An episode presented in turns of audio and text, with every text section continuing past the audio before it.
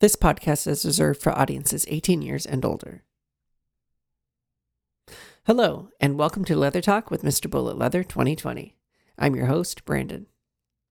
Our next guest has been in the leather community since 2015. They are a founding member of the organization known as Queer Leather Association Sacramento, or QLAS, and they hold the title of Mr. Bolt Leather Sacramento 2017. Get ready for some more leather talk.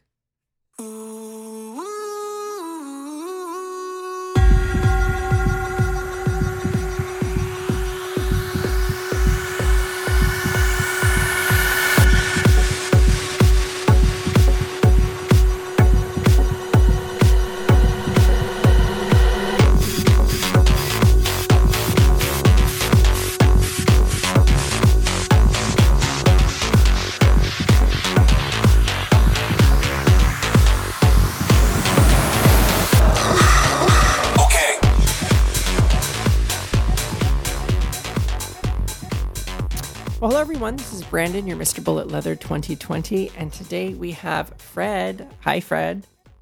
Hello, esteemed panel of judges. Good evening. How are you doing today, buddy? Doing pretty good. Usual Monday and all that. How are you? Yeah, pretty good. Had a easy, easy Monday today, thank God. Well, Fred, why don't you tell us a little bit about yourself for those audience members who might not be familiar with you? All right. Uh, well, as I said, I'm Fred. Uh, I was previously Mr. Bolt Sacramento 2017, and most recently I was Mr. Spring 2021. As far as I can tell, I'm probably going to be the only Spring unless they do the seasons again. But in that case, there's only one Highlander, you know, all that. And I'm just, you know, your run of the mill homo with like too much time on the internet.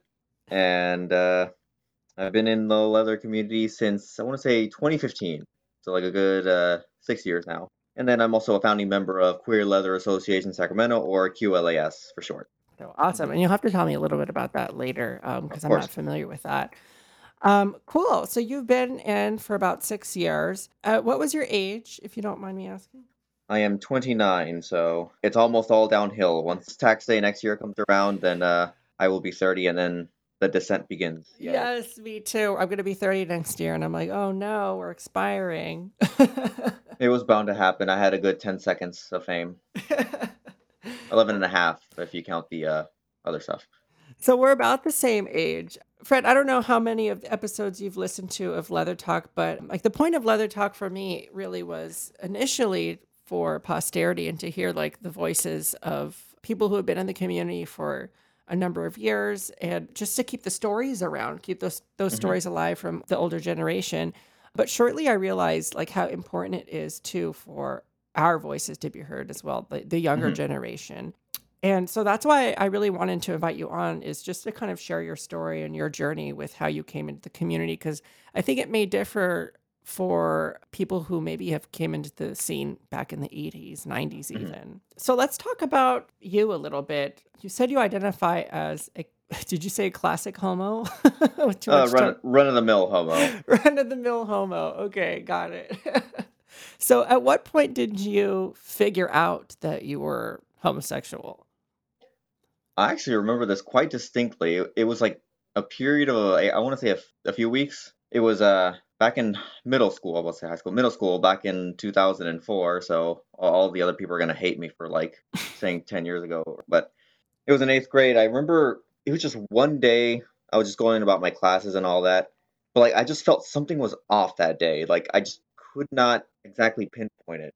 hmm I just remember thinking like, there's something weird about today, but I can't tell what it is. Like all my cl- the classes are the same, you know, hung out with my friends, and like it was just kind of the same. But then sixth period PE rolls around, hmm and there's just this kid. I don't remember his name, but like for some reason, like I was just like fixated on him. But at first, I thought I was like, wait, do I know that guy? Like, have I seen him like at a family gathering or something as like a friend of a friend? But for a while, I just I just kept being fixated, just wondering like, okay, why am I being drawn to this person? I don't understand why Yeah. it just felt weird. But then at the same time, um, I think they were like high schoolers or like college kids doing like you know those little traveling plays where they teach you about discovering your body as it's changing. Right. And so that was perfectly timed because some of the characters were exhibiting some of the same things I was. And then after that, I was like, wait a minute. And of course, I was raised Catholic, so like pretty much like my first thought was like, oh god, no, that that can't be because you know that would be wrong and all that. Like, it's not that. Yeah. It was that. Spoiler alert. Wait, so what what sort of things were you feeling that you figured out were like, oh, does this mean that like I'm into guys or Oh, I just remembered actually. That's perfect segue. Uh, one of the PE classes we had like a our, our middle school had like a little weight room, Mhm. and like we all went in there and we were just sitting waiting for the weight room teacher to kind of give us the basics on all that. He sat next to me just because like he just did, and I remember like being incredibly like nervous, being like, oh, oh god, oh god, he's sitting next to me. What do I do? Ah, ah. well, I, internally I was doing that, but not externally because I get there. But I Yeah. remember like just feeling like really like just yeah, just really nervous like about why he was sitting next to me. It's like, Oh. and I think that combined with the traveling group of people explaining what you're what's going on, like, kind of came to the realization that I was not in fact a uh, quarter of the female side. It was the other one, and that kind of brought its own little mini existential moments there. So let me ask you, because I feel like we're we're the same age. We're both brought up Catholic, and I mean, I I feel like I had some of those same experiences, especially in the locker room. That that feeling of nervousness being around other guys. Did Mhm. you ever experience that with girls? And was that like a telltale sign? I don't think I did. hmm Yeah, from what I recall, I don't think I did. And if I felt any sort of like nervousness, I think it was just because that I was doing that as a response, is like that's to be expected. Yeah. Like, you know, people around you saying like, you know, you're oh like, well, where's your girlfriend, haha, and all that. But it's like I guess I would like in some cases it's like, oh well, I'm expected to like girls, so I guess I should feel this sort of way around them. hmm So I think a part of it was that, but other times I just kind of didn't really feel phased by them at all. I just kind of saw them as just like any other person and just kind of Kind of whatever. yeah, like it's just kind of indifferent. Yeah, it's interesting because when I was in middle school, I feel like I connected more with women because I wasn't nervous around them. With Mhm. guys, I was always I knew I was supposed to be hanging out with guys and I was supposed to have guy friends and we're supposed to play like video games together and do whatever guys do, but I could never get into it because I was always nervous around hmm those guys. Did you have a group of guy friends that you hang, hung out with and everything? Yeah, there were uh, two specifically. They were from elementary school, and we just kind of all went to the same middle school. So like I, I was pretty comfortable with them. I had known them for a good amount of time, so it was just kind of like, just like you know, just like regular, just guys hanging out, just talking about random stuff. And Mhm. then, although funny thing, later on the line, one of them turned out to be bisexual. So I mean, we were grouping together, even though we didn't even realize it yet. Somehow there's like a magnetic connection sometimes. Oh wait, did I just out that person? I'm so sorry, person with that I didn't mention by name. you didn't mention them by name. Um, It's fine. I'm curious that I mean, did you do? Did you two ever explore with each other, or did you find out later?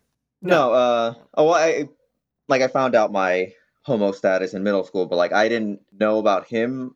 Well, just because, well, e- even now I'm just incredibly oblivious, and someone needs to tell me something in order for me to like really realize what's going on. hmm And back then, it was even more so. So like I wouldn't have picked up on it. Well, unless he told me, I would never picked up on it. But Right. So let's talk about your Catholic upbringing. I wonder Mhm. if I mean, was your family and, and yourself very active in the Catholic Church, or were were you kind of those what do they call them, Christmas Easter Catholics? well, uh, growing up, it was like you you go to church Sundays and all that. You you did the little uh comunión and confirmación. I I know I'm in Spanish. That's what I'm saying. I'm in Spanish. Uh, Oh. You do all that little stuff and for a while like for a while we weren't really like we we we would go to church and do all the regular stuff but it wasn't like that hardcore although like some point during high school some stuff shenanigans occurred and all that like and well my father became much more religious and Hmm.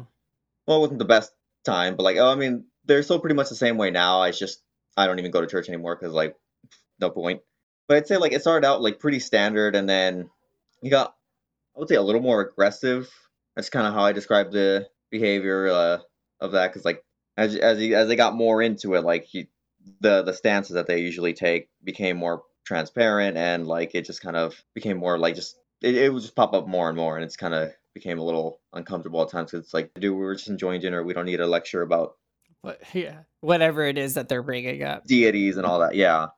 So, I mean, what was the dynamic between you and your parents then? At, did you ever come out to them, or did they figure out that you were gay, or like what was that like? I believe they had. Well, I came up to them back in yeah, like early like early to mid 2012. And from what they said, they had their suspicions, but they weren't really sure. Hmm. It, it was just me not being careful with my internet search history. But Wait, what's the story there? Did they find out by searching the search history? well, I mean, I, I think at one point, point, maybe I like had forgotten to like clear something at one point. Because before that, actually, they were like, "Oh, this weird, weird, this weird website came up," and I was like, "No, that's not like that. No, I'm not that. I'm not. I'm not a gay. Like that was just a virus." Because at the time, like a virus did hit the computer, so Right. so it was a, a good cover, I thought. Yeah. Their suspicion started there, but when I confirmed it, well, initially I said I was bisexual just because I felt like that would be a little easier on them, and I thought, well, at the time I did think that, like, I thought women were attractive, but it was, well, I mean, now I realize that I do find them attractive, but like in the a beauty kind of way, not not necessarily like I want to like engage in anything with them. It's, Right. You I can see a recognize w- their beauty. yeah, it's, I mean, I, I see Salma Hayek in From Dusk Till Dawn, and I every time I'm just like jaw drop because it's like, my God, look at look at her. Like, I'm sorry to get off on a tangent, but like, she is just immaculate in that thing, and ugh, her mind, we stand. but you wouldn't necessarily want to have sex with a woman regardless of how Yeah. like beautiful she is. Right, yeah. So I told him that just kind of in hopes that it would kind of help, hmm but that was during the time when they were still kind of, well, my father was still very much like in his religious mindset. So like, he pretty much told me, he's like, well, I mean, we can always see a therapist to like get this done. And I mean, I, at that point, I was like, no, trust me, this is not one of those things. Uh, my oldest sister was there to mediate, which is a good thing too, because we probably would have been like gone a little more, more heated. But Yeah. at one point he said, "Well, I mean, like you could either choose to be good or evil," and it's like, okay, I, I see. I'm not getting anywhere with him. There was a black and white in his mind, like either you're Yeah. gay and you're you're against God, or you're straight and you're with God, kind of thing. Yeah. Oh, I actually, yeah. Uh, it was right before they were going to church for like some sort of thing that they do in the Friday evening. So like, Hmm. it was right before then. I picked the perfect timing, as you can tell.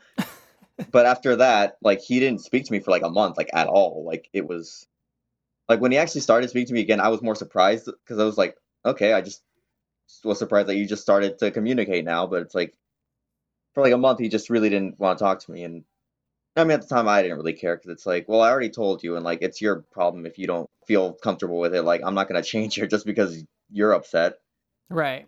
But I think now it's gone a little bit better. It's one of those things where it's like, I mean, I, I go out to my events and all that, and Mhm. like we we just don't discuss it because it's like he, he doesn't want to hear it. I don't really want to talk about it because like it's still become awkward. So we've reached that kind of like medium where it's like, okay, we're good. right. So like he gets it, but he even if he doesn't agree with you, he would rather not bring it up and have that conflict with you. Yeah, because it can get awkward. I call him out on a bunch of other stuff, and I can only imagine how awkward it would get. And what about mom? Does she feel the same way? Uh, I, I think she's more on like she's not against it. This, I don't, I don't think she's against it. She's just kind of like she's used to it because a cousin of mine is also gay, and he lived with us for a little bit here. So like she's been exposed to the gays for a while, so I think she's Yeah. pretty cool with them. Okay. She's one of the cool moms, I think. That's pretty cool. So, what prompted you then to confirm it for them? Like, you could have just kept lying, right? I mean, like, did you have a boyfriend or something? Or, Well, it's just kind of like seeing a friend of one of my like cousins. So like I was just kind of chatting with him for a little bit, but uh, I told my sister, my oldest sister first. Actually, she was like the most difficult one to tell, and then my other two sisters, because I have three in total. Mhm. They were I, I it was easier telling them, but then after a while, I was like, you know what? Like, I mean, I'm telling them. Like, I told my sisters, like, it's it's one of those things where it's like, okay, I'm I'm tired of like just like I, I need to say something just because I don't really want to be dealing with like the questions of like, so you have a girlfriend, like you could get married, you can have kids and all that. So yeah, it's kind of, it's so annoying when family does that. Like, my grandparents still don't really know that I'm gay. Mhm. And so when I go to visit at home, they're like, oh, so, like, do you have a girlfriend? Are you, like, when are you getting married? All this stuff. And I'm like,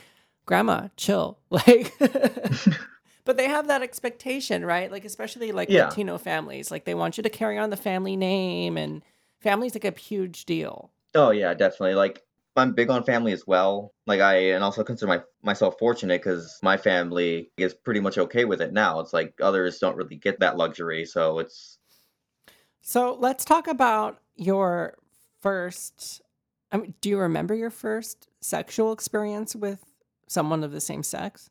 Oh yeah, it was like uh, a little bit before I came out. Uh, it was a friend of my cousin's that I like had managed to talk to for a little bit, and I just kind of hung out at his house for a little bit.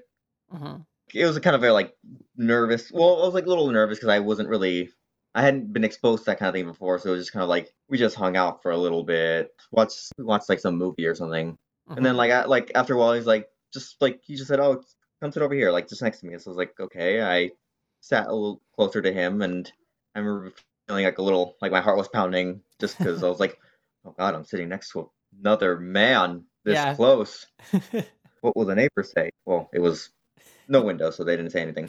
But after a while, I just kind of, I think I just kind of, uh, like I just, I don't know how I mustered up the courage, but I just kind of asked, uh, quick question. Do you think you could give me like one kiss? And wow. he accommodated that. Well, wait a second. You just asked him? Well, I mean, there, there was a mutual interest there.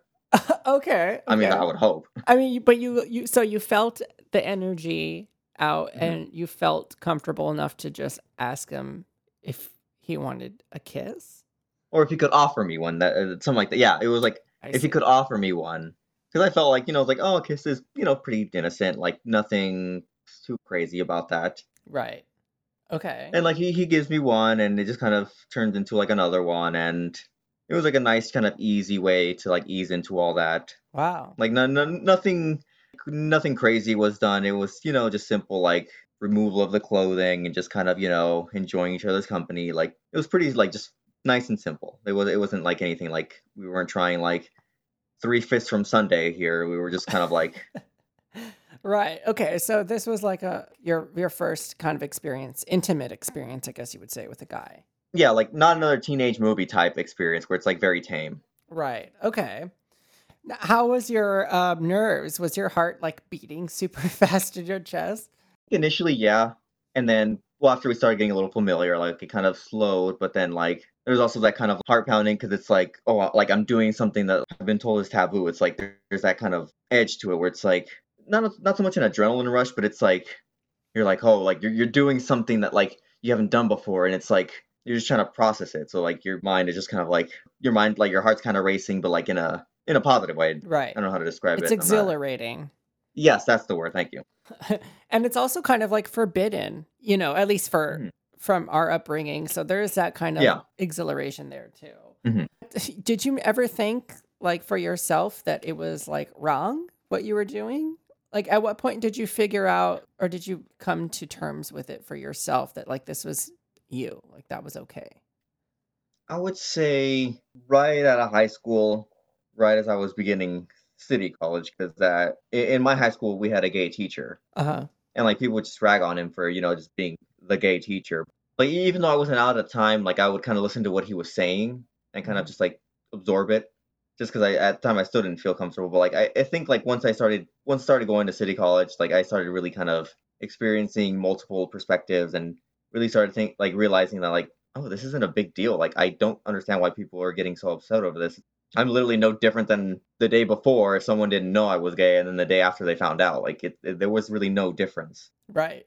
So that was enough for you seeing that example. hmm It's really interesting that you say that. When I was in high school, there was this teacher. Oh, he was so fucking hot. I had the biggest crush on him, and he had a huge dick. The only reason I knew is because you could see it through his slacks. Like he'd always wear these khaki slacks that would like I don't know how to describe it, but they were like silky. So like you can see his outline of his dick, and it was huge. uh, all right uh, can you tell me the teacher's name and where they work and if they're still working there now no, Asking for a friend. Asking for a friend. Oh my god! No, and he was the. I think he was like a coach too. So it just he was super sexy. Anyways, it, once again repeating the last question do you know what his name is and where he works i mean you say coach like come on like I can't. I can't give out names, but I'll tell you after.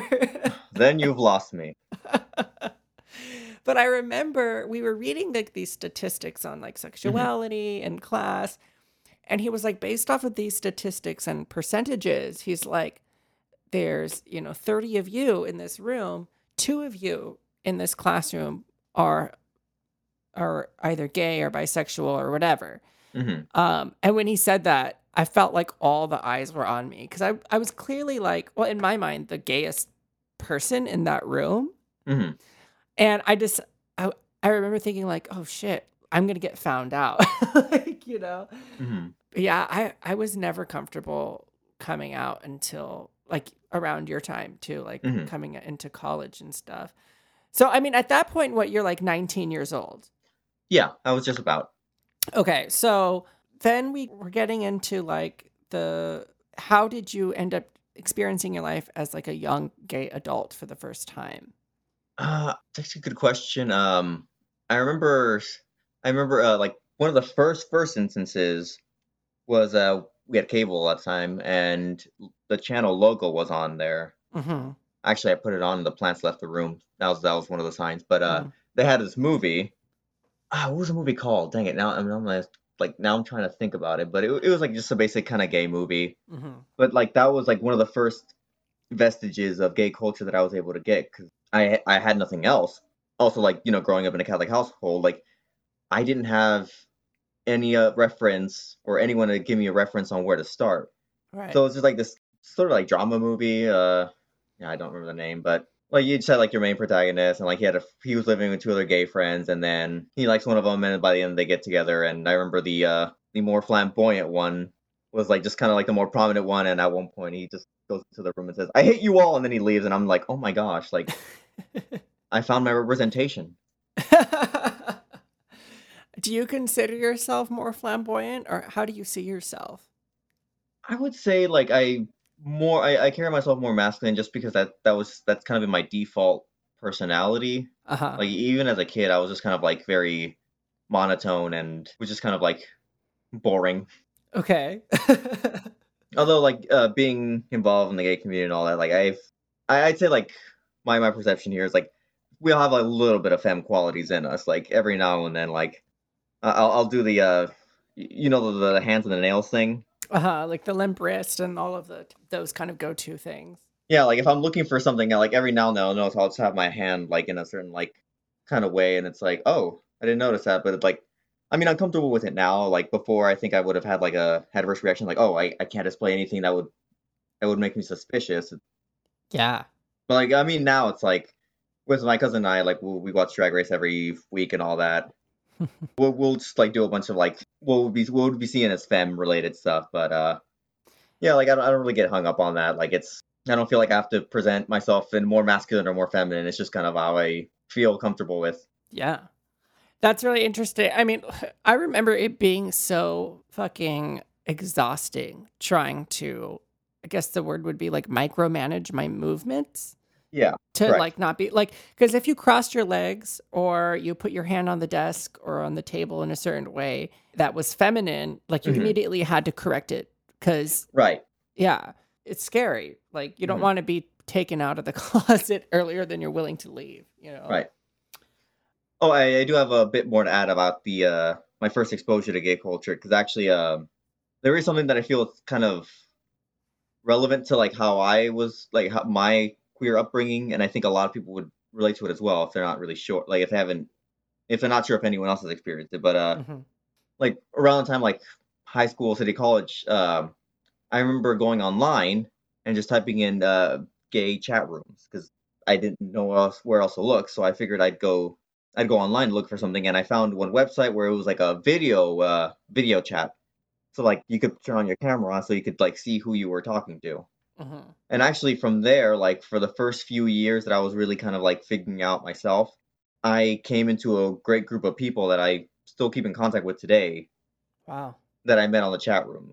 So like every now and then we will uh we'll chat and just kind of catch up and if they're going if they're traveling anywhere and you can like meet them up because actually I I actually did get a chance to meet up a few of them. Oh, wow. Like they live they mostly live in the East Coast uh-huh. and one of one of them was here in San Francisco like a few years ago so I was able to meet up with him and hang out with him in person. Well, actually one of them I dated for a while Okay. and then we haven't we haven't dated since then and i well i don't really keep in contact with him anymore but due to external reasons but right. but i'd say most of them i still keep in contact with today and it was really my only way of like having a group to talk to and like kind of learn about gay culture and like Uh-huh. all the very kind of social cues and all that. So, I mean, I'm fortunate for that. And I think a lot of people rag on like, oh, like, well, especially with apps, you kind of like people saying, oh, you guys have it so easy, like you don't even want to talk to people anymore. You're just on your phones dozing off. And it's like, no, that's not true because I I found a group of friends that I was able to confide in for years Mm-hmm. through technology. It's like don't rag on it just because you didn't have that when you were growing up and you don't understand it. Like for some people, this is like the best way to get familiar with themselves because it's low stakes. I mean, if you don't want to turn on your camera, you don't have to, but you can turn on your microphone and talk to people, so you can still have a connection even if you're not fully comfortable yet. Absolutely. It's a lifeline for a lot of people. Yeah, and I yeah, like I've met just some great people because of that. And I yeah, like they're still good friends of mine. I'm really glad that you brought that up because I think that's one of the bigger complaints from older people to, you know, us 20 something year olds or whatever, almost 30. We're almost expired, like you said. It was a good uh, run. It was a good run. but yeah, I I think that's like one of the biggest complaints is like the phones and it's like I remember being at the bar once and I had my phone out and uh like I'm a musician, so like I ha- I if I don't answer an email right away when I get it, I could lose a job Right. um, that comes up. So like I remember being at the bar and someone was like, "Oh, it's like just all all you kids are always on your phones and blah blah." And like you realize that like a phone is more than just a text message machine, right? There are so many things that this phone does that connects me with the outside world. Like this is my job. You know what I mean? And then in the same token, like you were able to meet people that you connected well with. And it's like, yeah, okay, can the technology be abused? Like, do you want to be on your phone while you're at a bar with a bunch of gay gay people that you're trying to converse and relate with? Probably not. But like sometimes when you have your phone out, it's for a good reason, right? Like it's like back Yeah. off. like It's like not everyone is socially adept to handle this stuff. Like prior to like getting involved with all this, I was a, pretty much a complete shut-in. Like I really wasn't comfortable with speaking. Like uh, the Mhm. guy that I was seeing back in city college days, uh, like I remember like he was trying to have a conversation with me, but I really just was not good at it. I was just the worst at it.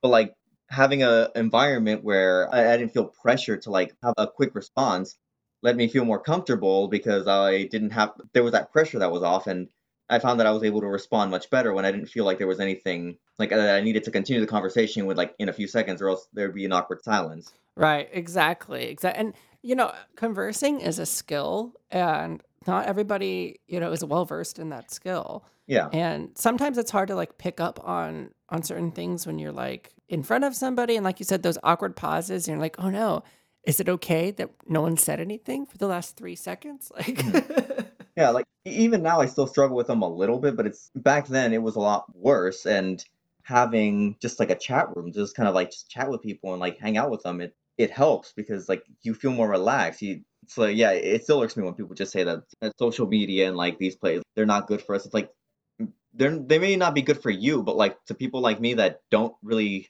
have that experience with like socializing properly, like this is perfect for us. Like just let us have this Right. let us have this and we'll get better at socializing and then we won't have to rely on them too much like if you just let us do our thing we'll be fine Right. And then, you know, the other thing too is like back in the day, I mean, people people connected not face to face all the time. Like there was like phone hotlines back in the day oh yeah and pen pals and all of these other things that maybe took more time and effort, but it was still not a face to face. Like this just makes it easier, I think. Yeah. And it, we're just doing the same thing with the resources that we're given. yeah but like some of them would say that it's different but it's like no it's the same thing there was a risk with doing anonymous stuff in a certain location where you didn't really know anyone that well because like who knows what could have happened but you still took the risk it's at least with in a chat room i'm not risking myself in that sense Right. the worst they can do is like hack my computer or dox me but like Exactly. it's a yeah it's a level of comfort and protection that i would greatly give to someone if they were like kind of learning and figuring out how to go about stuff if they needed that So now I'm curious to know because, I mean, you kind of voiced how, I guess, would you consider yourself more of an introvert? I, you didn't use that word, but yeah because it seems, I mean, you're you, you have a, two leather titles. I mean, Mhm. or two titles, and did that take you out of your comfort zone? Like, how did you get here? uh, actually it started with uh, uh, a meetup on scruff at the time I just grabbed the app because I just wanted, you know, a little distraction from stuff. And I was like, oh, you know, I'll try it. I'll see what where this goes. Mm-hmm. But someone there like asked me if I wanted to meet up, and I went over to his place, and he had the title vest on there for Bolt 2014. And so I asked him about it, and he just kind of gave me a basic rundown of what it was. And his response at the time was like, after that, like after he gave me a basic rundown, it's like, oh, you should try it. Like you look good in a jockstrap on stage. But my response at the time was just like, oh God, no, I can't do that. Like people would be watching me like barely wearing any clothes. Like no, I, I can't. Like that. That's way too hot. Like no, I can't.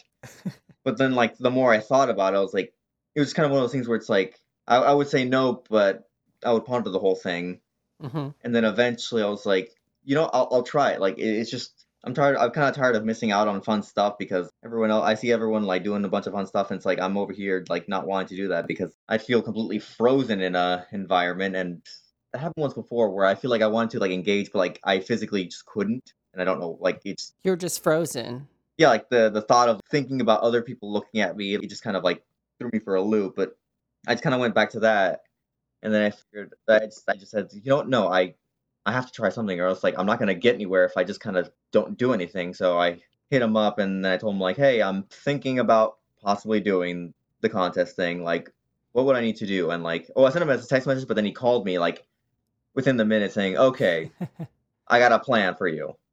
Oh wow. Well, uh, he actually became one of my mentors and like really good friend now. So like, uh, Wait, so what was your exposure to leather prior to this encounter? Very limited. Um, I would say if a movie had like you know some guy wearing a leather jacket and was a biker, that's that was pretty much uh, like that, that was like a bulk of it. But uh, Mm-hmm. for what uh, for a theater performance that we were doing, we were doing a, a panto. Uh, like we were doing a spoof of uh, YMCA Mm-hmm. called PANTO. The director said, "Here, just look at the music video if you feel like watching it to kind of like get a feel for like how campy it is." So I was like, "Okay." So I watched it. and I was like, "Okay, I know this song. I, it's been a while since I've heard it, but I, I, I recognize it. But I'd never seen the video." And then, oh God, I, I don't remember the leather guy's name. I should. I'm a I'm a bad leatherman. Don't tell anyone. But I remember seeing his part, like his scenes, and I'm just like, "Huh, it looks pretty good in that." Like every time he came up on screen, I was like, "Inter." Like it is that picture of Miranda Cosgrove in the computer with a glass of water. Uh-huh. Interesting. well, it's just interesting that you also kind of gravitated to, towards this because, like you said before, like you kind of identify more on the masculine side, and I would say Mhm. that definitely leather community celebrates uh, Mhm. masculinity. I mean, sometimes to a fault, but like Yeah, agreed. so it just it's so funny because it just reminds me. I can't stop thinking of the picture of Legally Blonde. Out, your story is like a Legally Blonde story, kind of. Did you ever see that movie? yes, I did. Uh, uh, of course, I did. Where she just like wakes up one day and she's like, "I'm gonna be a lawyer," and like goes in and like takes the charge. Like that's what what you did. You're like, "I think I'm gonna try this leather thing," and then bam, Yeah, you get a title. and the absolute power move of her sending a film, audi- like a film essay, in, where like they don't do film essays. Like right. we have we have no choice but to stand. I mean, she did that. Mhm, mhm. She did that for us. so okay what was this process like i kind of caught you off on another tangent Mhm. here but so he called you up and he became one of your mentors what was that journey like So he kind of gave me some basic reading materials. He's like, okay, like uh, like they were just suggestions. They weren't like, oh, you need to read these in order to like really get an under. Like he wasn't very rigid on that. He just said, Mhm. like here, like here, read the Leatherman's Handbook. And Yeah. like there's another one. I, I couldn't find the other one. I, I think it was called Painfully Obvious. okay But I was able to find a copy of Leatherman's Handbook online, so I just kind of read it and like kind of got a feel. That book kind of gives a description of stuff, and then it also kind of gives like visual, like like little story examples. There was one where like it was like two construction guys, and like he noticed that some other worker there had his keys in one side of his pocket, so he explained, "Oh, that means that he's receiving." Hmm. So like he was able to kind of cruise him out with the small cues. So I learned I learned about the key, the nonverbal cues since a lot of it was nonverbal given the status of homosexuality back then. hmm So I, I learned about that like basic stuff like a handkerchief, like what side. I think he had like a little snippet about HIV. Yeah, it, like it was a newer edition that had an addendum to that. So like I kind of learned a little bit about that. you know we have the same uh, just based off your description with the addendum and everything we have the same book and i found that on online as well when i was exploring And I couldn't help but feel like I was taken into like another time because he talks about like bars and Yeah. just things that aren't really around anymore, or they are, but not like in the same way they were, like you Mhm. said, like the hanky stuff. And I almost like, I got nostalgic for it, even though I wasn't there. But I always feel Mhm. like in another life, I was, I was there somehow because like, there's a lot of things that I would have loved to experience from that book that can't or won't happen today, you know? Yeah, I, I think like and well, adding to that, like I've seen I've seen a few more stuff here and there about like a prior era. I, I don't remember the names off the top of my head right now, but yeah, it's like watching that, I kind of get this like sense of like, wow, like part of me would have loved to experience that, Yeah. but at the same time, that was also during the AIDS epidemic and hmm all of that, and it's like I also wouldn't want to experience that because I can't imagine the amount of Strife. well, the atmosphere is kind of being like a very kind of heavy one during that time, like. Right. And I, I don't think anyone that experienced that would want me to experience that. So it's kind of like that weird thing where it's like, I mean, I, I'd love to like experience that kind of like really raw energy that was there before things got a little tragic. hmm But at the same time, it's like I'm I, I know currently where I am right now, it's really the best time for that, and I shouldn't feel like I should long for that because eh, I don't think the trade off would be worth it. Have you? Do you think you've experienced that sort of raw energy in any in any capacity during your lifetime? Uh, I would say yeah. Um, I, I think my first taste of that was LA Leather Weekend 2017. It's actually a really good story. Uh, Ra- Ralph would probably tell you one specific part. I'll get to it. Uh, but like that was during my time as Mr. Bolt. I wanted to I, I wanted to like travel up and down the state where there were contests and all that to kind of get familiar with people and like keep breaking that social nervousness. hmm So uh, I I go to the play party. I don't remember where it is. It, it's I guess it's near the airport in like a kind of warehousey building. Oh, was it at Sanctuary? It's like a dungeon space near LAX. Yes, that's that's the one. So there, um, yeah, like that was my first time being at a play party. So it's I was kind of just familiarizing myself with the dance little area, and then there's also the playrooms and all that. hmm And there was an open bar, which was probably not the best thing to do when you didn't have uh, anything to eat in like a few hours. yeah. And it's probably not the best time to like discover that vodka cranberries taste really good, even though you can't taste the alcohol. But there definitely is some, so you don't want to have four, and then it hit you like a truck, and then someone gives you poppers, and then you can't really remember their face, but you know that they felt great, and then you actually become friends with them after the fact. They're actually really good friends. so this is what happened to you. Yeah, I I had like one vodka cranberry. I was like, oh, it's pretty good. I'll have a little bit more, and then by the third one, I was like, okay, I'm feeling great, and I was like, I'll have one more. But it's like I wasn't thinking about having one more. That was just like the inebriation Yeah. speaking. once you're once you're loose, you're like, oh, what's another one? This is this is great. yeah, and I remember, I remember like, well, the person that I know now, he's like really great guy. Like, he kind of just takes my hand like very nicely, gives me a whiff of poppers, and like, like I'm not saying like I will not endorse people like having a lot to drink. Like, just know your limits. uh-huh. I was thankfully fine, but like you know, but I there's a there's a, a few minutes that I actually don't remember anything. well, I, I can't remember his face in that particular moment. oh my gosh. I remember the rest of him because that was great. I remember that. So what did you go and play in the playrooms? Yes, he he led he led me there, and he just he had a bottle of poppers, and I took a little whiff, and it was enjoyable. And then, well, once uh once Ralph was ready to leave, like he just guided me back. And then in the morning, as I had a as I had a headache, he just pointed and laughed at me. Don't worry, it, it, it was it was out of love. Don't worry, like no, I don't want anyone thinking that like, oh my gosh, he pointed and laughed at somebody. Like no, it it was like yeah, it was uh I get was like- that. yeah, he was like it's like this is your first experience to this, so I'm laughing at that. Like right, and supportive. Yeah. well, he gave me aspirin, so it was good. That's good. That's good. How awesome. That kind of raw, hmm like sexual energy where you could just kind of be loose and be free. And liquid courage definitely helps. Yeah. And then after that, there was like a few other pool parties that friends that live here in town have done. So like that's where I kind of you can kind of feel that energy there too. So it's like I've I've had my fill with that kind of energy, which is I I enjoy. so what what do you get into sexually? Are you like uh, I mean, I guess I can just ask that. Like what what do you get into sexually? Frankly, I'm just happy to be here. Uh, usually like uh, it's like there's a joke where people are like, "Are you a top or bottom?" And I just tell them, "I'm a Nintendo Switch. I have one. Like they're pretty nifty things. Like you can dock it haha, on your TV or take it to go. Like I just pretty much kind of do a little bit of everything because I feel it's like in order to be proficient at one of those things, you kind of have to have done it a, a little bit or a few times to kind of really get an understanding of like what's feels good about either being a top or a bottom. Mm-hmm.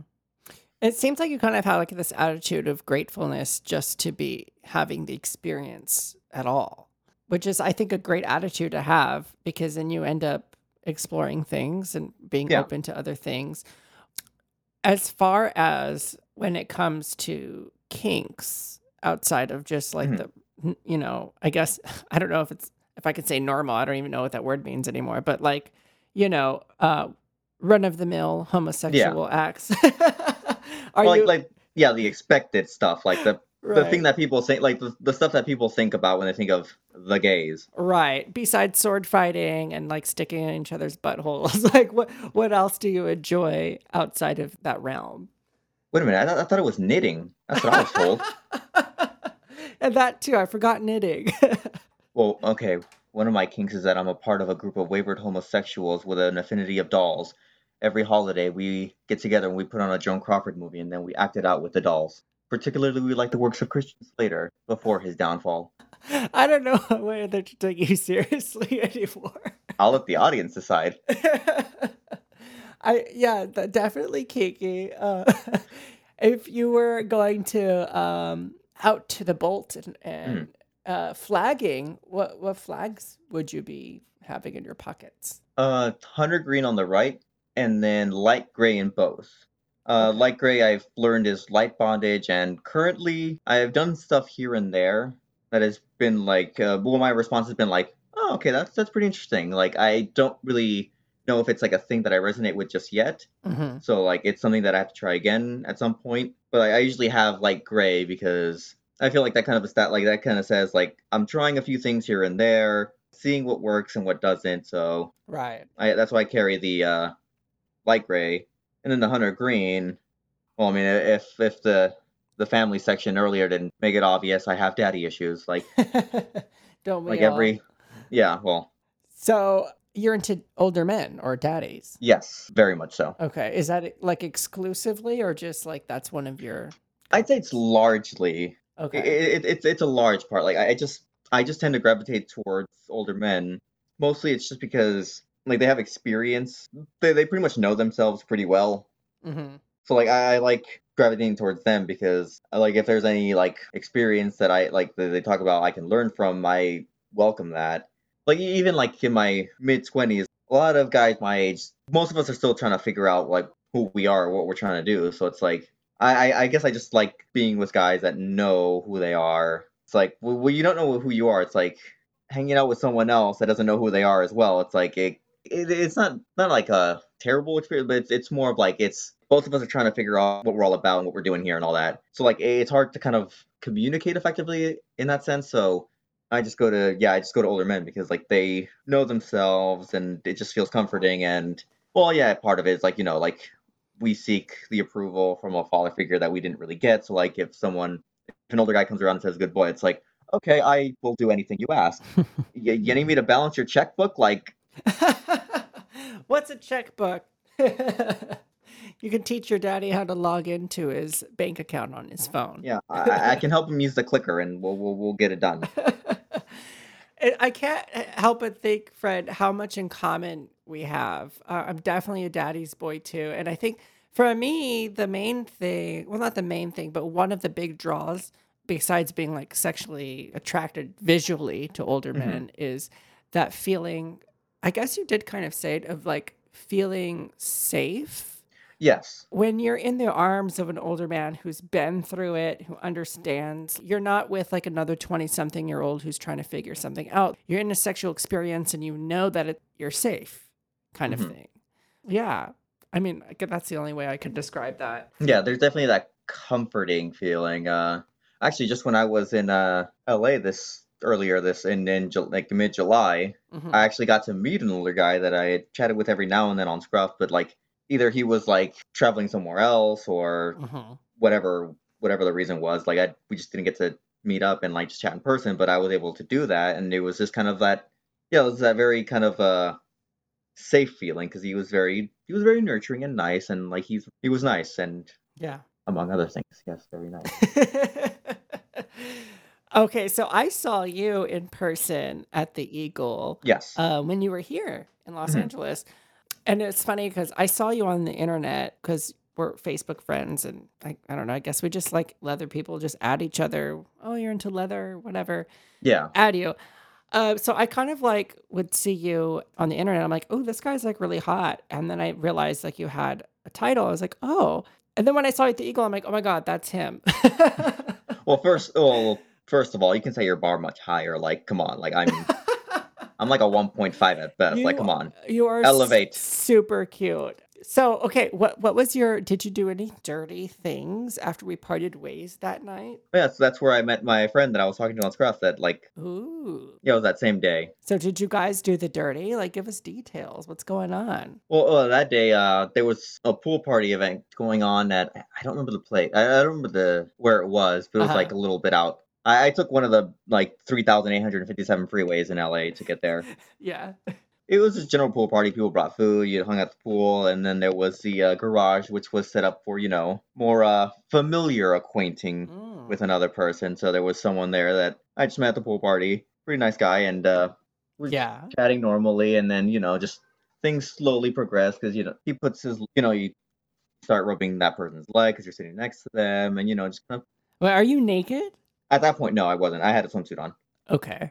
Well, like after a while he's like I just I think in that one I actually asked yeah I asked the same I asked him as well. I was like, would you like to go into the garage for a little bit? And he was fine with that. Wow. And what happened in the garage? what didn't happen?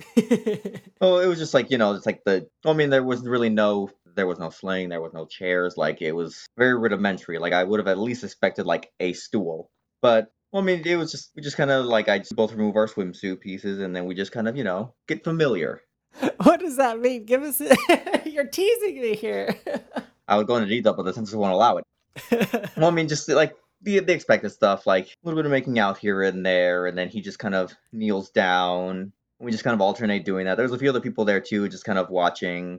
I mean, I'm I, I'm not a stickler for if anyone's watching me. I'm not gonna I'm not gonna be like, oh, he's watching. No, don't look.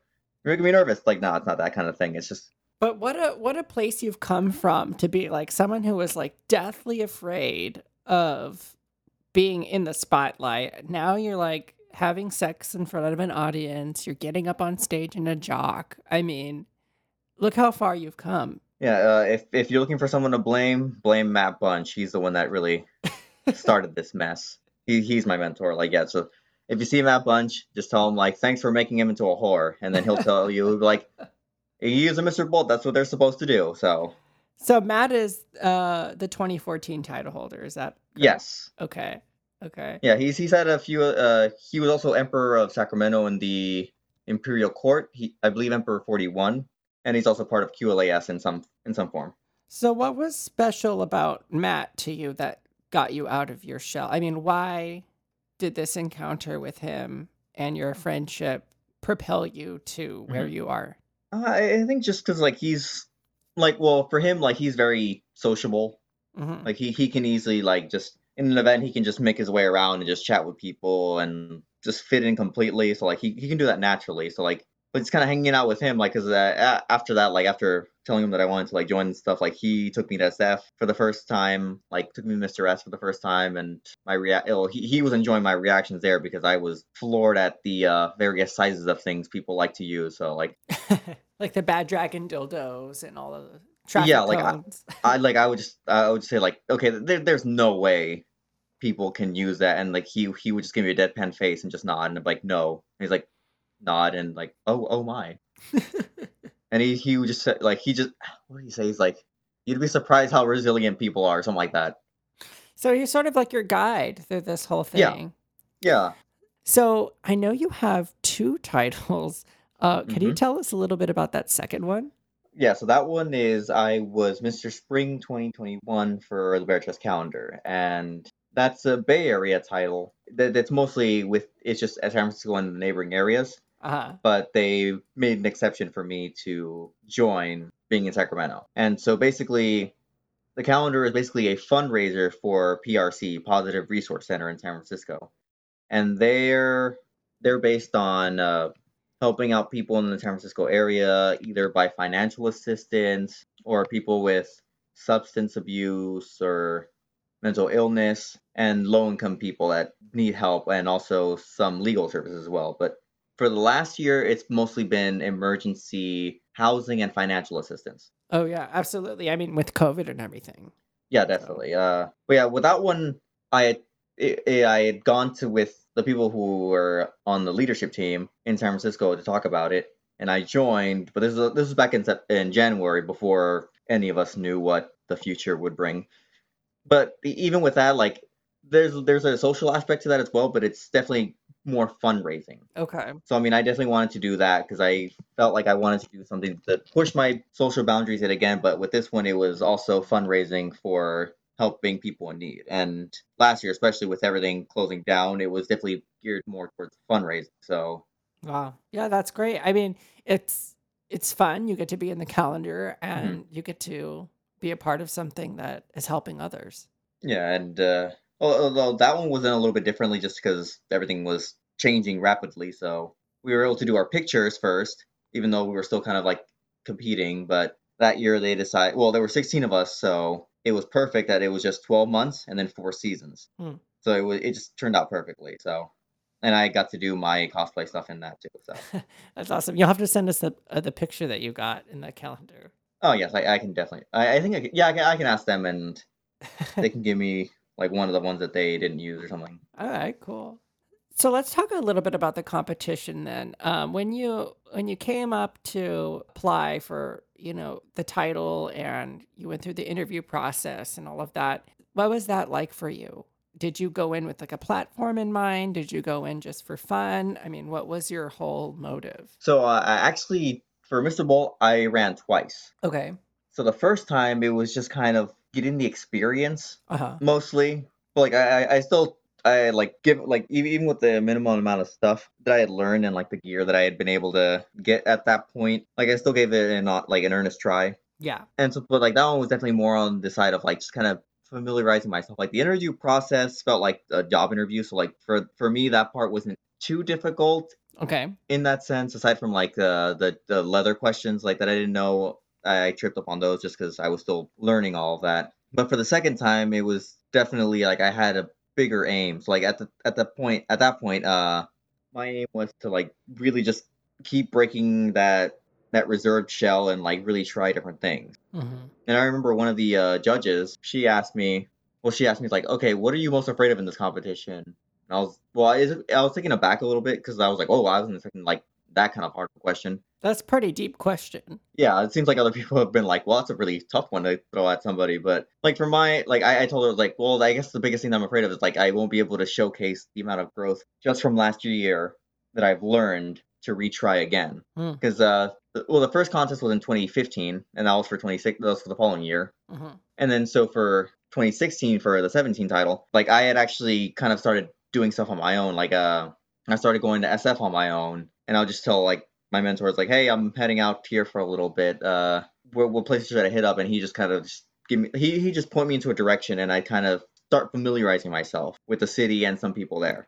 You started to take charge of your own journey there. Yeah, and I was just kind of uh, I would go to Worn Out West, which unfortunately isn't there anymore. It was a secondhand leather shop.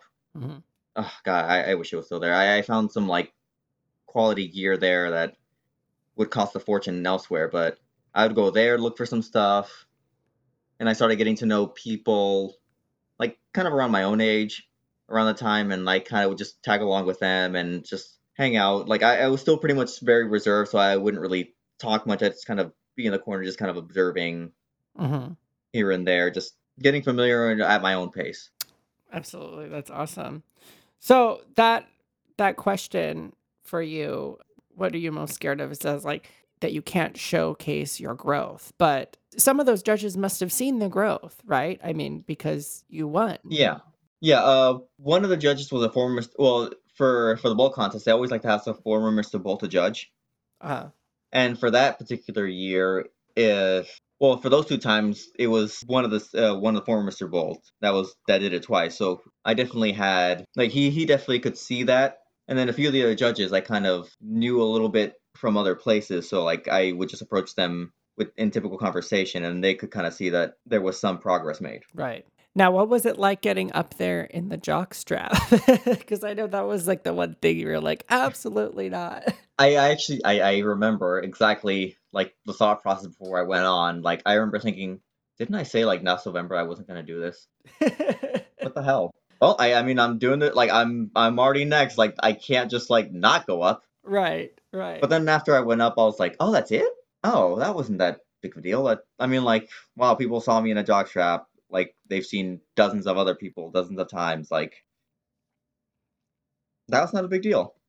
yeah. And well, actually, it, it harkens back to what my mentor said. I I don't know how I forgot this, but like when he was trying to convince me when I first met him, he said a third of the people won't care that you're up there in a jockstrap. A third of the people will wish that they were they were you in the sense of like they wish they were the one standing up on stage, Yeah.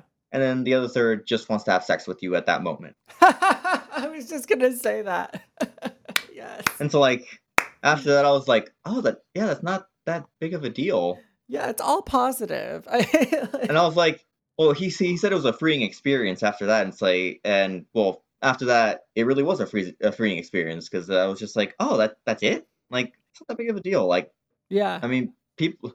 Oh no, I'm displaying my human body in front of other humans that have seen human bodies many times before. Right. And we all have a body. It's just like it goes to show you that like a lot of the things that are catastrophic happen in our heads. And when it really comes down to like the reality of it, it's not always that big of a deal. hmm So, wh- how did that feel? Like you finally proved to yourself that you can do it.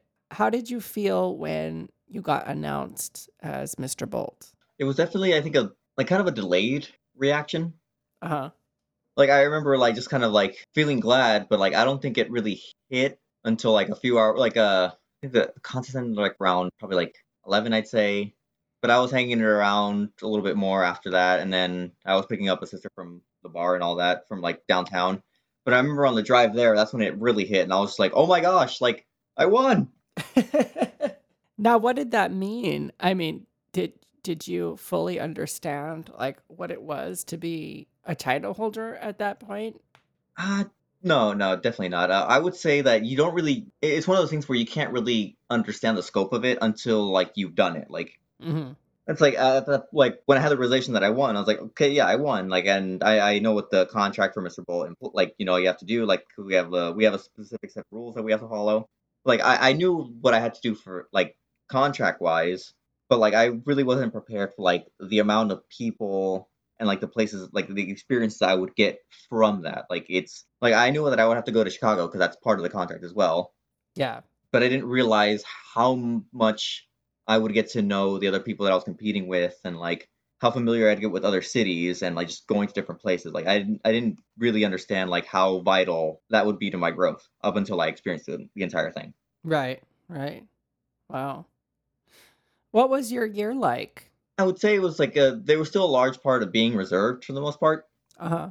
but it was also just because I was still kind of slowly working my way to being more social and more comfortable in spaces. Hmm So like I think the big thing was uh, I went to MAL 2017, and that's where I got to meet a chunk of like I think about half of the IML class that I competed with. hmm So like uh, because we're we're given like a little uh chat room to like with all the people that are competing to kind of chat and get familiar with each other beforehand. So going there, I was meeting a bunch of people. Uh, met a good brother of mine, Eric, who was Minneapolis Eagle Bolt. I met Russell there, who was Mr. New Jersey, uh, who was passed since then. But hmm and like I got to meet Ralph and Esteban. I'm pretty sure. Well, everyone knows Esteban, so I don't have to introduce him. So I, I got to meet like a bunch of people that I keep in contact with now through there, and and like get familiar with those places. I, I do remember at one point in MAL, like it, it, things got a little too overwhelming, so I had to go back to the room that I was staying in and just kind of mellow out for a little bit. Right. But after that, I think I like after that I was pretty much fine, and then I was able to do like bigger uh bigger events here, like either he like either here in the state or in Chicago, and feel a bit more comfortable. I, although I think I, I think I, I think a bit more. I think I would have liked to have been a bit more social at those things, but I also understand that that was my how do I say it? Uh, That's where you were at that point. yeah, I, I was progressing as as much as I needed to Right. and as much as I could. I mean, and you still have one more good year left until you turn 30. So Uh, it's it's about eight months roughly. eight months. What month are you born in? I was born on tax day, Okay. April fifteenth. So before you celebrate, get your taxes in because the IRS does not mess around, but I do. so you're actually a little bit younger than me. I was born in February, right? You're younger. January, March, April. Yeah. Yeah. Yeah. Yes. yeah. How interesting. Wow. Uh, let's talk about your involvement with the organization you mentioned Mm-hmm. earlier. Um, what was it? The Queer Leather Association of Sacramento. What is Yes. that? So it's basically a leather group for queer identified individuals in Sacramento or in it doesn't have to necessarily be in Sacramento. You could be like a little bit more up north or in a few like a little bit past like it's not it's not completely central in Sacramento. You can go a little bit up north, a little set like in any direction. hmm And so at the time, well, 2017 is when like we founded the group. So I was a founding member of that. And current, uh, so basically, the aim of the group is to have a space where queer identified individuals can have a place to gather and socialize. So the Bolt Bar is pretty much a QLAS centric bar. There we Uh-huh. also do classes ranging from like leather history to like kink classes. Uh, I once I, I there was once a class for like interrogation play that was actually pretty interesting. But like we also had a we also had a class on the hanky code and the history of it. So currently we, we just try to we try to a, provide a space for education and a place to gather. And like every now and then we'll we'll try to well before we would have like host like holiday parties and elections and like a few other things, but well eventually that stuff will come back and we'll be able to do it a bit more. Now, is this for everyone or for a specific audience? Uh, who is this for? Our uh, the only requirement we have is that you self-identify as a queer individual. So we do not restrict anyone on any other factors. Okay, very Mhm. cool. And so I will I will try to put a link to that in the description for people that want to find out more about that. Yes, I, I can provide you with one. Yes, Okay, awesome. Just off the top of your head, do you know the the website? yes, it is queerleatherassociation.com, and there we have a pretty basic website that gives you a, the rundown. So. The purpose of Queer Leather Association is a group of gay, lesbian, bisexual, trans, and other queer identified people who enjoy the leather lifestyle, which exists for all the following reasons to educate interested people in risk awareness, consensual kink, safe, sane consensual play, BDSM kink play, educate queer identified people in the practice of safer sex as well, encouraging leather lifestyle, and achieving a level of comfort in that lifestyle. We also conduct events which promote leather lifestyle and present it in a positive light. And we also do philanthropic events and engage in charity based events. And also fighting various homophobia, biphobia, transphobia, and HIV awareness. Hmm. And it's also a nonprofit organization too. Wow. So very heavily involved in education, it seems like. Yes, that, that's one of the biggest things. Uh, the group always strives to have some sort of class based on any sort, like any kink that you can think of, like having a class so that way people who are interested in it can get a informed lecture on it and the proper the proper steps to doing it safely. Because many people don't really have that education, and if they want to try something, it may not be in the safest way. And so these classes are definitely geared towards letting people know that they can explore these things, but there's a way to do it where all consenting parties can have a good time with it. Absolutely. Well, I have a couple uh, more final questions here for you, Fred. But uh, before I go there, I mean, is there anything that we should know about you before we before we start to wrap up? Is there anything that we haven't discussed, or things that might be interesting about you that you'd like to share? Uh, yes, actually, uh, I just remembered one too. Uh, so I enjoy cosplay, which is short for costume play, I believe. hmm and it, it you mostly find it in like comic book conventions or anime conventions so it's basically where uh, you take a show like a favorite show of yours like animated live action anime whatever what have you and if there's a certain character you like you can cosplay that character which means that you get the costume that they wear in the show. Hmm you go out to a convention where with like with other like-minded people that know about these various shows and references and you emulate that character. Okay. So I've done that before with an anime character that I like uh, from one anime back a few years ago, and I also do uh, live action heroes, which is just means like uh, I'm sure you're familiar with Power Rangers and everyone else is. Yes, I have a Power Rangers shirt. nice. I'll just send you a picture later. so like uh, that's considered live action because you know it's pe- it's it's actual people, it's not a cartoon. Right. But like fun fact, the Power Rangers come from Japan and they've been doing it since 1975 so I I like that I like those kind of live action shows. So I've I mostly do live action cosplays from them. But there is one that I'm actually uh, well I'm told by my by brother mine Ken Kennedy who was Mr. Michigan like well apparently like uh, apparently people all the way to where he lived heard about it. So I'm a big fan of Legend of Zelda because mm-hmm. I've played that game since I was like a kid and like I've constantly played every single iteration. So for my step down, I decided I was like, you know what? I'm going to I'm gonna do a leather version of Link, the hero. I would have done it for IML if I had remember if I had like if the idea had come to me before then. Yeah. Because I definitely would have done it for that, but it was like way after that. And so I just decided, I was like, okay, so how do I do this? And I went to Worn Out West and I found tan pants that were like I got them for like 80 bucks. Uh-huh. Which is like a steal. Like I found those, and then for a for the shirt, I talked to someone from Northbound Leather because I couldn't really well, I I yeah, I couldn't find anything that I was looking for, so it needed to be custom made. Uh-huh. So he was able to send me like a few like little squares of different colors. Yeah. And so I was able to get that custom made, the hat and the shirt. And luckily for me, the dollar to Canadian dollar was in my favor, so I didn't have to pay that much. yeah. But like I, I started, I actually just started studying like which which uh the the favorite link from the my favorite game skyward sword like I, I i looked at his clothing and i tried to emulate that so i was able to find a website called embassy embassy? I don't, I don't know how to say it. Oh um i know what you're talking about. Yeah, yeah. yeah, yeah. And they had they had a sale and i found like these tall like these long tall boots that were perfect. I got those for like a sit like half off for like 200 like almost 300 bucks with taxes included wow and then I had some wrist cuffs from when I first went to Mr. S. And then I actually asked Mr. S if they could make me a custom Sam Browne belt that I needed in a certain way.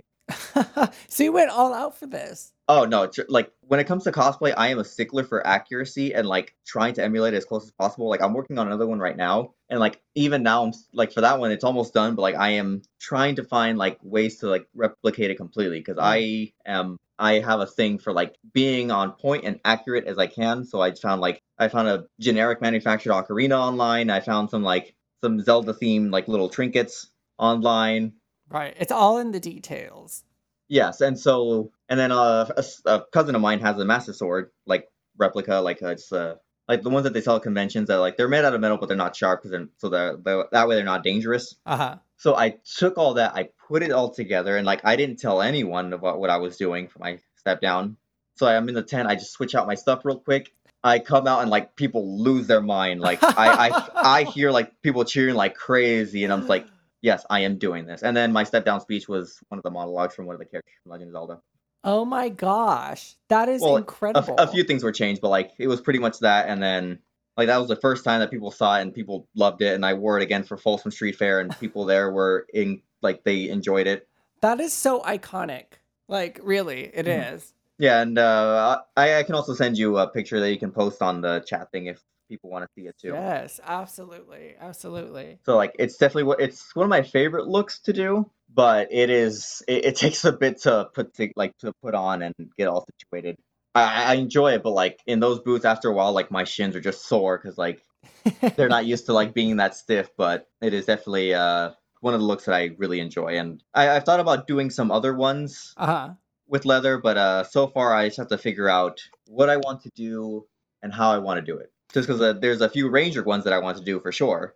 Oh, but wow. I have to, but I have to figure out like certain parts of like their like suits and all that. Like, how do I represent that in like leather gear? Right. Or if anything, I'll probably just find a way to like just get the armor itself and just slap it on. That is really cool. I don't think I've heard of anybody ever doing like cosplay with leather. And like one thing that some of my drag queen friends kind of like, uh, they're just poking fun. Like they're not mm-hmm. really that serious about it, but they're like, you know, at least with drag, we have all of these different things that we do. He's like, they're like, leather, all you guys wear the same thing. like, I guess, I don't know.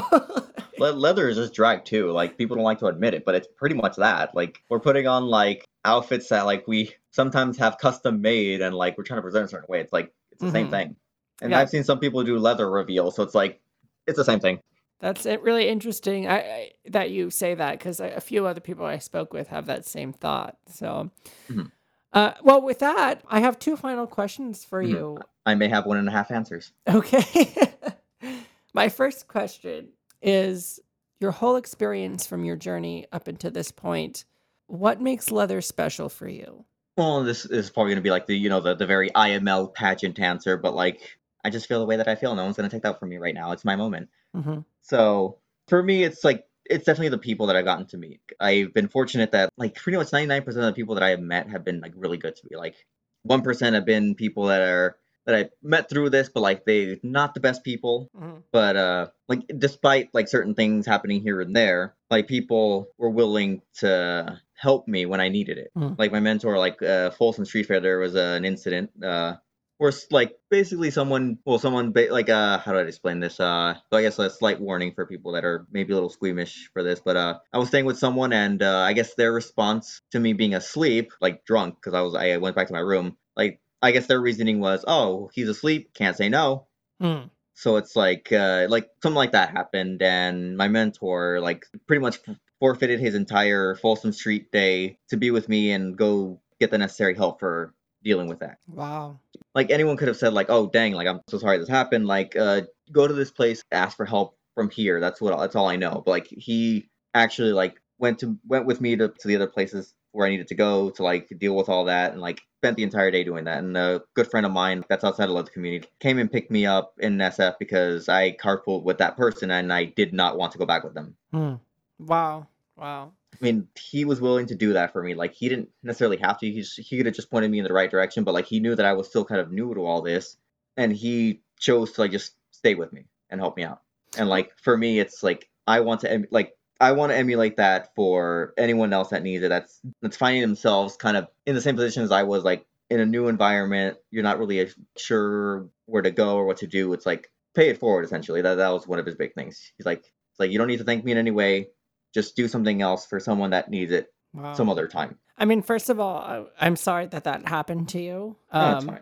But what, like, how special was that for the support that was offered to you from, you know, one of your mentors or your friends in Mhm. the leather community? I mean, like, what a huge thing. Yeah, I, and I've been fortunate that like everyone that I've met, like Esteban, Ralph, like all the other, like most, like a lot of the LA people down there, like I can tell they're the exact same way. Like Mhm. if I need some, if I need assistance with something, they will gladly help me out. So I think that's like the best part of all of this is that like you just help out people if they need it. Like Right. A sense of family or brotherhood or Yeah. camaraderie and support. Yeah, all them IML bingo slots that they uh take take score of every year. And my final question to you is really just to get your last statements to our audience. I'm curious to know for those who might be listening to your show right now and Mhm. identify with you on many levels, like, oh, yeah, that's me, like, totally, that's me. Um, like, what would be your advice for those people?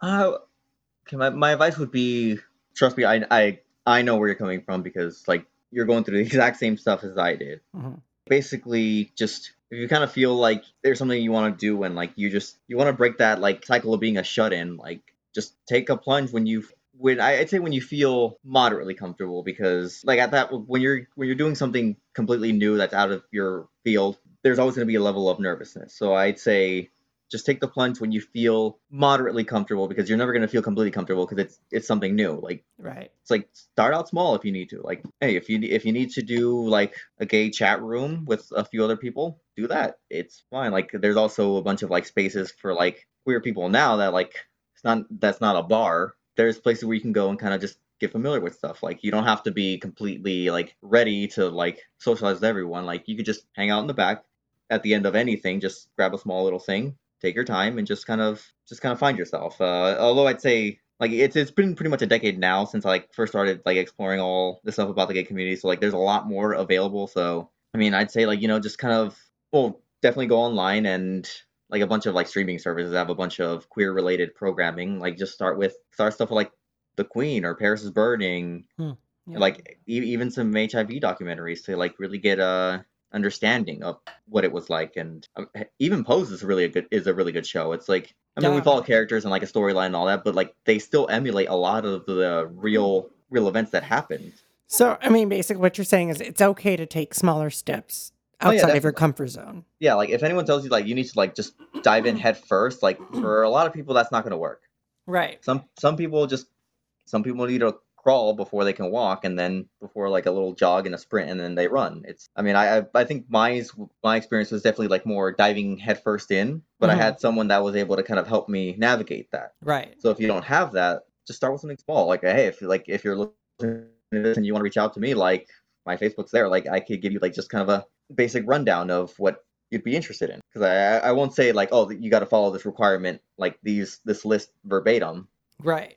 I would just say try like if you like you're like more drag like. I have some friends that are drag queens and like I know some drag related stuff. Point you in that direction. If you're more leather oriented, then I can kind of feel I, I feel a bit more comfortable kind of giving you my experience and like a few other stuff that I've learned.